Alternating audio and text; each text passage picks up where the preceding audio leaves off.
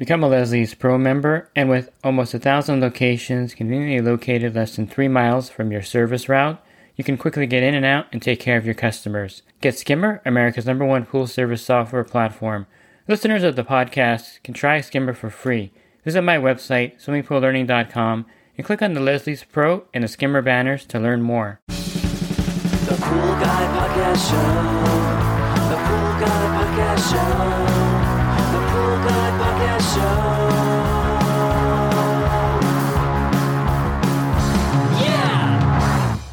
Right, welcome to the Pool Guy Podcast Show. In this episode, I'm going to go over DE filters. It's been a while since I dedicated a whole podcast on the DE filter itself. So I'm going to go over a lot of aspects for you, especially if you're thinking about installing a DE filter or if you have one, or if you just bought a house and it has a DE filter. I hope this will be a good prep for you so you have a good idea of what you're facing or what a DE filter actually is. Pool Service Pro. Open a Leslie's wholesale account today and receive wholesale pricing on products you use every day. Leslie's Pool Supply offers convenient locations that are open seven days a week. Another great benefit of opening a Leslie's wholesale account is Leslie's referral program. Get referred to a customer looking for weekly pool service. Save time and money and grow your pool service route and become a Leslie's Pro. So a DE filter is just a short or an abbreviated term for diatomaceous earth filter. Diatomaceous earth is a mineral that's used to coat the grids themselves inside the filter, and DE is just a short way of calling or referring to diatomaceous earth. And so the DE filters have just had their name shortened to DE over time. Now, back in the day when I first started, DE filters were just about everywhere, or sand filters. It was a combination of both and there were no cartridge filters, so to speak. It's hard to believe, but in 1988, there were just no cartridge filters on the market in any kind of, you know, big way here in California. At least here in California, they weren't popular, and we just had diatomaceous earth and sand filters on our pool routes. It is something that over time you just got used to. Now, the DE filters that I'm familiar with that you may not be familiar with, and sometimes a group member will post it and there'll be this silver tank next to another silver tank DE filter. And they're like, what is this tank here next to the DE filter? And that's a separation tank. So, way back in the day, someone thought would be a great idea to make it's kind of like a diatomaceous earth diaper, basically. So, inside the separation tank is a, is a cloth bag. And when you backwash the filter, the diatomaceous earth would be trapped in this bag now, the concept makes a lot of sense. I mean, you don't want to be backwashing all the DE all over the place. You want to contain it somehow. And this containment thing, the, the separation tank, was fairly well, worked fairly well, except it was really messy to clean. So it didn't really eliminate the mess of it. And a lot of times they would start leaking or the lid wouldn't go on right. It just wasn't a great way to solve the problem of the diatomaceous earth. And the reason I'm bringing this up is because the key here is that diatomaceous earth filters are messy. So that's the key you have to know. So if you're thinking about getting a diatomaceous earth filter put in, there is some mess involved. Now, it's not like you're going to get diatomaceous earth all over the place, but diatomaceous earth is something, it's a fine powder. And when you're cleaning the filter, you'll notice that you know, once you clean the filter and you've hosed off the area, you may notice some powder the next day. Then you hose that off, and then the next day you'll notice more powder, and you hose that off again. So it's a big thing where it builds up over time, especially if you're hosing it off into a planter or into a driveway over time. You're going to have areas where you're going to have DE build up everywhere. Even when you have a P trap and the DE is going out into the drain, that will get eventually compacted with diatomaceous earth and that won't work any longer. I can't tell you how many accounts I've taken over where they had a dedicated backwash line and it just got clogged up and doesn't didn't work effectively. Now plumbers sometimes can get it cleared, but the diatomaceous earth over time will just compact itself.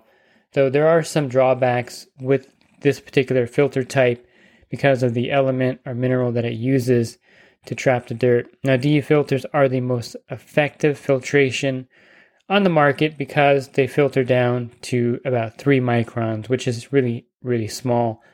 And the reason why they do this or how it does this is that the cloth grids are coated with the diatomaceous earth and the dirt going through there is trapped on there. Now, by the way, there there are other materials you can use inside the DE filter that are effective. I think the most effective DE substitute would be perlite. It's a very similar material, but it's more plant based and it's not quite as toxic and it's not quite as problematic as clogging things up because it's much more uh, spongy. I guess that would be the word. I wouldn't say it's more it's more powdery initially, but there's like a sponge-like texture to perlite, so it doesn't have the kind of dirt or earth-like texture of diatomaceous earth, and that that does make a difference as far as clogging things up or getting really you know you know making the planters like solid cement over time if you clean your filter in one area all the time.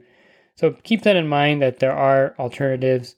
Now I mentioned toxicity because diatomaceous earth is classified as or DE is classified as a industry industry carcinogen, which means that if you breathe in a lot of this, it's going to cause eventual lung damage over time. In some countries in the world, it's considered a carcinogen, just straight across the board. But here in America, it's considered an industrial carcinogen, which means that if you do pool service and you, you know, clean filters out for 10 or 15 years and breathe in all this diatomaceous earth without protecting yourself, you could potentially have some lung damage happen with that because there's some silicate in there. So that's the problem. And I think, you know, there are alternatives, of course, there are options to prevent that. You can wear a mask, you can use a low dust diatomaceous earth. EP Minerals makes a low dust one, which I like. Or you can just switch to Perlite, or you can just switch to a different filter entirely. But just know that there is a toxic side to diatomaceous earth. It's not talked about too much in the industry, but it is there and it does exist. And if you're just cautious, you'll be fine. I always wear a mask when I charge a DE filter. It's just something that you want to do, and it's something that should be common practice when dealing with any kind of pool chemicals that may have a toxic side to it. So if you're in the market for a filter, would I recommend a DE filter for you? It just depends, I think, on a lot of factors. And I think the number one factor would be need based. Do you need a DE filter in your situation? Now, there are certain pools where a DE filter is better than a sand filter and better than a cartridge filter. But there aren't too many circumstances where I would say that you would I would go with a D filter over a sand filter or a cartridge filter. I think a lot of times the fact that you have a D filter is you've inherited it when you bought the house, or it was there, you know, previously and, and you just wanted to go with a D filter currently because it's easier just to cut that one out, put the D filter, a new D filter in. And you may like the new quad D filters. Now the quad D filters are based on a, a kind of like a cartridge filter. Now it looks similar to a cartridge filter, but the material is still a lot like the grids themselves. And quad DE filters have some good qualities. They're easy to clean because you just pull out the cartridges. Usually there's four of them in there, and you take them out and hose them off. They last longer than the grids in most cases, and they're a larger square footage. And it looks like I'm jumping all over the place here, and I am in a way because there's a lot to talk about with DE filters, so it may be a little overwhelming. But just to touch on the square footage, you can't really compare a 60 square foot DE filter to a 400 square foot cartridge filter or a 300 pound sand filter because they filter in different ways. And so the square footage is going to be one of those things that kind of throw you off. So basically, if you were to compare a 60 square foot D filter to a 420 square foot cartridge filter, of course, the filtration area of the cartridge filter is much larger because the way they calculate it is they go down inside the pleats of the cartridges. And if you have a four type cartridge quad filter, you're going to have a lot of square footage, which means you're going to have a lot better flow in most cases with a larger cartridge filter than a comparing it to a 60 square foot D filter. But as far as filtration and maintaining the pool and the water quality, a 60 square foot D filter is very much comparable to a 400 square foot cartridge filter as far as the ability of that filter to maintain and keep that pool circulating and clean It's also comparable to maybe a 300 square 300 square foot 300 pound sand filter. And so the way you really want to compare these filters is with the flow, with the way they maintain the water quality, and not necessarily on the square footage of the filter area.